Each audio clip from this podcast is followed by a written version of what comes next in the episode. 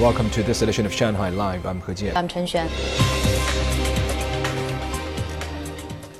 Today marks the 70th anniversary of the end of the war to resist the U.S. aggression and aid Korea. Commemorative events have been held around the country. Sun Siqi has the story. A commemoration ceremony was held this morning at the Chinese People's Volunteer Army Martyrs Cemetery in Shenyang. Veterans, families of heroes who died in the war, and representatives of the community laid flowers at the monument. The cemetery was built in 1951 and is the final resting place for 123 martyrs from the Chinese People's Volunteer Army. The remains of another 913 fallen soldiers were laid to rest here after being recovered in South Korea between 2014 and 2022. Some of their children came today. We're here to tell our father that the war was won. We are here to remember the heroes. Without them, we wouldn't be able to live in the peace that ensued. In Shanghai, at the memorial site of the Fourth National Congress of the CPC, the son of a veteran couple read a poem about the heroes. My parents were among those who crossed Yalu River. They fought and bled side by side. It's been 70 years, but we mustn't forget. An exhibition at the memorial site opened today after curators spent months collecting documents and items from the war. One of the highlights is a photo album with pictures of General Su Yu and Premier Zhou Enlai visiting the DPRK for negotiations about the withdrawal of armies. Live. Riding the waves of the green transition, China's new energy vehicle sector has turbocharged growth and entered the fast lane.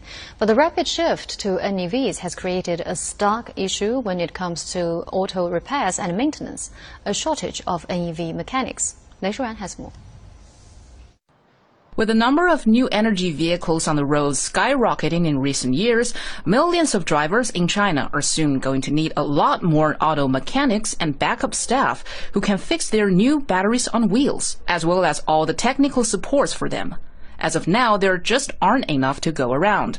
The Ministry of Industry and Information Technology reports China is likely to need at least 1 million more NEV repairmen and technicians by 2025.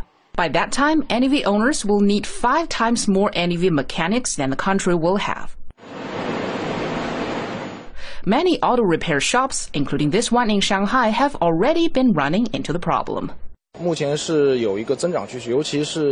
More NEV models have come into the market since 2020, and since then we've had an annual growth of around 20% in the number of repair orders. It's quite different from repairing a gasoline-powered vehicle. NEVs have different drive units and systems, and mechanics need to have specific knowledge and skills to manage those things. There's definitely a talent shortage in the market now. And it's not just about learning new skills. Gong says the work requires mechanics to have specialized equipment and tools to work on some NEV batteries and systems, different from usual low voltage auto electronics. For example, when repairing a gasoline-powered car, we have a system called onboard diagnostics that provides vehicle self-diagnosis and reporting capabilities. But when fixing a Tesla, we need specific tools or computer systems to figure out what's wrong with it as it's totally different from its gasoline-powered predecessors. To keep NEV owners from facing long waits to have their cars serviced, experts are warning that more attention needs to be paid to improving current auto repair training when you're doing the education in the big universities, you need to collaboration further with the industry player, for example, OEM suppliers, because only them have the in-time knowledge and also knowing where to go and how to go. You need to have the on-track textbooks and the teachers and the course to reflect the current technology growth. You need to have more and more vocational technician school to support this growth. According to the China Association of Automobile Manufacturers, auto production in China reached 10 million units in the first five months of the year, up 11% from 2022, with NEV production having gone up 45% year on year to 3 million units.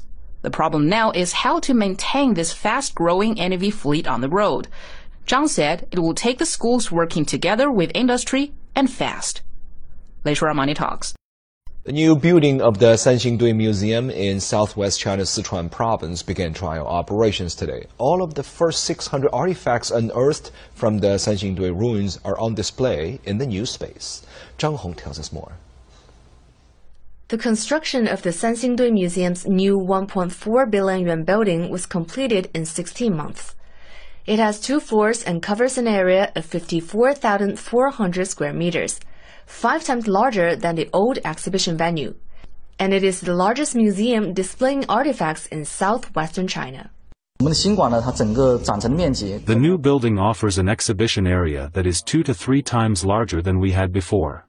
We can showcase two to three times as many relics as before. A total of more than 1,500 pieces of exhibits, including pottery, bronze, jade, and gold, will be on display in the new building. More than 300 of the artifacts on display were recently excavated from sacrificial pits number 3 to number 8.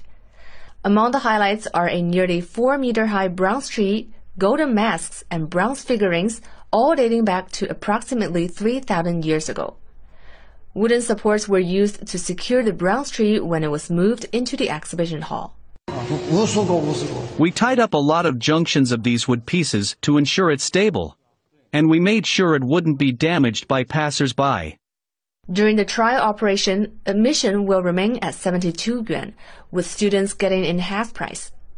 Located in Guanghan City, the Sanxingdui ruins are believed to be the remnants of the ancient Shu kingdom, which was at its height around 3,000 years ago.